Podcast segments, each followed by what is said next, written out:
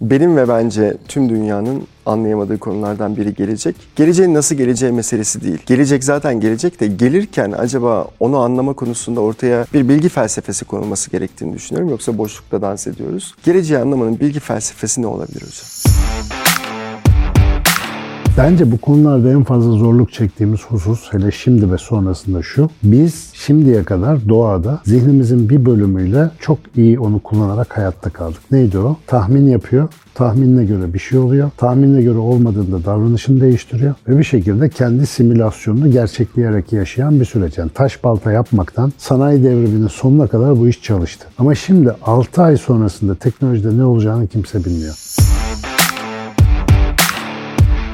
altı ay sonra devletler muvazenesinde dünyada ne olacağını kimse tahmin edemiyor. Değişimin ve belirsizliğin ana kural olduğu bir dünyada bu elli bin yıllık döngü çalışmıyor abi. elli bin yıllık sistemi bence kullanamıyoruz. Şimdi tabiatta yine çok kullandığımız ama sanayi devrimi sonrası şehir yaşamında unuttuğumuz bir başka yetenek bence devreye giriyor. Belirsizlik, yani verinin yokluğu, yani derin ve karanlık bir boşluk içerisinde dans edebilme yeteneği, geleni kabullenebilme, gelenle hal değiştirebilme ve o halden istifade ederek daha farklı bir moda geçebilme özgürlüğü. Bu devirde insanın en kuvvetlendirilmesi gereken kasının bu olduğunu zannediyorum. Bu ben tabii üniversitede işte okurken karşıma çıkan kaos teorisinin devamlı bana arka planda fısıldadığı ve böyle ima ettiği bir şeydir. Ama zart diye içine düştük. Hakikaten öyle bir zamanda yaşıyoruz. Abi motor kazası yaptım biliyorsun. dört ay yattım. Ben kaza yapmadan önce var olmayan teknolojinin beşinci versiyonu. Ben dışarı çıktığımda karşıma çıktı. Chat G P T beşi ben motor kazasından kalkınca gördüm. Lan bir dört beş ay yattık abi. Ne oldu bu arada? İşte kesilince anlıyorsun ne kadar tuhaf bir değişiklik zamanında yaşadığımızı. Öngörerek, öngördüğün şeye hazırlık yapmanın devrinin geçtiğini düşünüyorum ben şahsen. Dikkatle anı izleyip rotanın gittiği yere göre uyumlanmaya çalışmak. Çok bu güzel. Beceri. Dans gibi bir beceri aslında hakikaten. Çok güzel ifade ettiniz. Ben de birkaç maddede saymak isterim. Hani insanın bir kere kendisini ve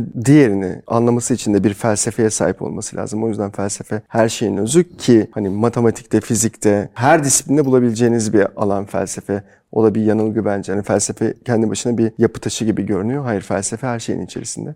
Düşüncenin olduğu her yerde. O yüzden bir bilgi felsefesi oturtmalıyız buraya. Yani bir epistemolojisi olmalı geleceği anlamanın. Beş maddede sıralayayım. Birinci madde, gelecek dediğimiz zaman bambaşka gelecekleri söz ediyor olabiliriz zamansal olarak. Ben beş yıl sonra uçan otomobiller olacak dersem büyük ihtimal yanılmış olurum. Ama otuz yıl sonra uçan otomobilleri göreceğiz dersek olma ihtimali yüksek. Dolayısıyla gelecek derken hangi gelecekten bahsediyorsun? Her gelecek dediğimizde bir zaman kriteri koymalıyız. Koymadığımızda eksik kalıyor. Bu bir. İki, şu an mevcut olan ve gelecekte de gelişecek ve yeni gelecek olan teknolojilerin tümünü düşündüğümüzde bunların aynı düzeyde olmadığını görüyoruz. Tabii. Mesela yapay zeka henüz birinci fazında, sensör teknolojileri üçüncü fazında. Çok hassas ameliyatlar hekimler tarafından sensör teknolojileriyle geliştiriliyor. üç D yazıcılar, üç boyutlu yazıcılar ikinci fazında, algoritma teknolojileri üçüncü fazında. Bütün borsa algoritmaları aslında bugün borsaların sürükleyicisi anlamında. Dolayısıyla gelecek teknolojinin her biri aynı düzeyde gelişerek devam etmiyor. Öyleymiş gibi davranırsak yine yanılırız. Üçüncü bilgi felsefesi gelecekle ilgili nasıl okuruz konusunda. Bu gelecek yekpare ve tek bir şey değil. Yani tüm ülkelere aynı anda gelmiyor. Yani nasıl ki iki bin yirmi üçün Afganistan'ı ile Kanada'sı bir değil, iki bin seksenin Japonya'sıyla ne bileyim Pakistan'ı da bir olmayacak. Ya da yani Türkiye'si ya da de bir olmayacak. Şırnak'ta bir köyüyle Nişantaşı da aynı Çok değil doğru. yani. Çok doğru. Dolayısıyla bu yekpare tek başına böyle bütün olarak gelen bir şey değil. Ancak sen de o teknolojilerden bazılarını kullanabiliyor olursun. Aynen cep telefonu teknolojisinde olduğu gibi. Dördüncü bilgi felsefesi, gelecek illa bir kalıba oturtulacak bir kavram değil. Yani gelecek özü itibariyle aynen teknoloji gibi aslında nötr de bir kavram. Yani teknoloji nasıl ki doğası itibariyle nötr, onu iyi kullanırsın, iyi amaçlarla pozitif olur.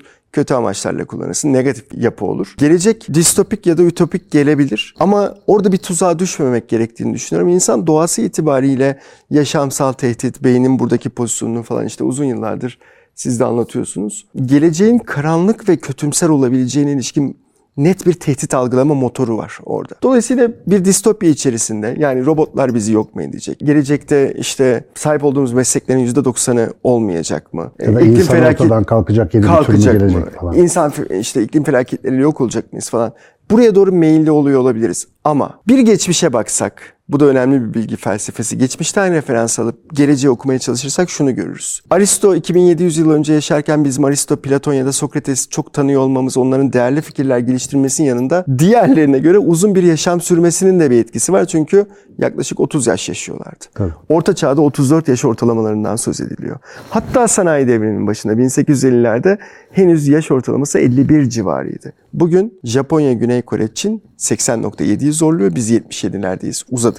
yüz yaş sınırları konuşuluyor. Yaşam teknolojilerine bakıldığında ulaşım, akıllı ev teknolojileri, üretim teknolojileri, ben dünyanın geçmişten günümüze oldukça da güzel bir seyir izlediğini, aslında insanın ütopik bir dünyada gelişe gelişe devam ettiğini, tüm bu yıpranmaların, savaşların, doğaya karşı işlenen felaketlerin, katliamların ise teknolojinin yine yani yine geleceğin yardımıyla yamalayarak, yama yapa yapa düzeltilebileceği fikrinde olan bir insanım. Dolayısıyla bence geleceği ütopik algılamak daha olası gibi duruyor geçmişe bakarak. Abi, belirsizliğin içerisindeki en büyük güç, zaman, şartlar ya da teknolojide değişmeyecek değerlere sahip olmak. Mesela biraz önce bahsettiğin o güzel resimde hakikaten biz de içinde yaşıyoruz ama bir taraftan da farklı şartları olan coğrafyaları düşününce ne gelirse gelsin. Mesela sadece bir insan adaleti ve gelir eşitliğini önceleyip bunun için elinden geleni yapsa, hani o ütopik güzel işte tıbbi ya da teknolojik imkanlara sahip olmayan grup ya da topluluklara bir şey yapmayı düşünse devamlı. Yani biz bu geliri ve refahı yayma konusunda sadece konsantre olsak geleceğin ütopyalardan öte güzel bir şey olmaması mümkün değil zaten. Ama bizde değerler değil, tahminlerimize karşı hazırlık ya da savaş gibi bir refleks var.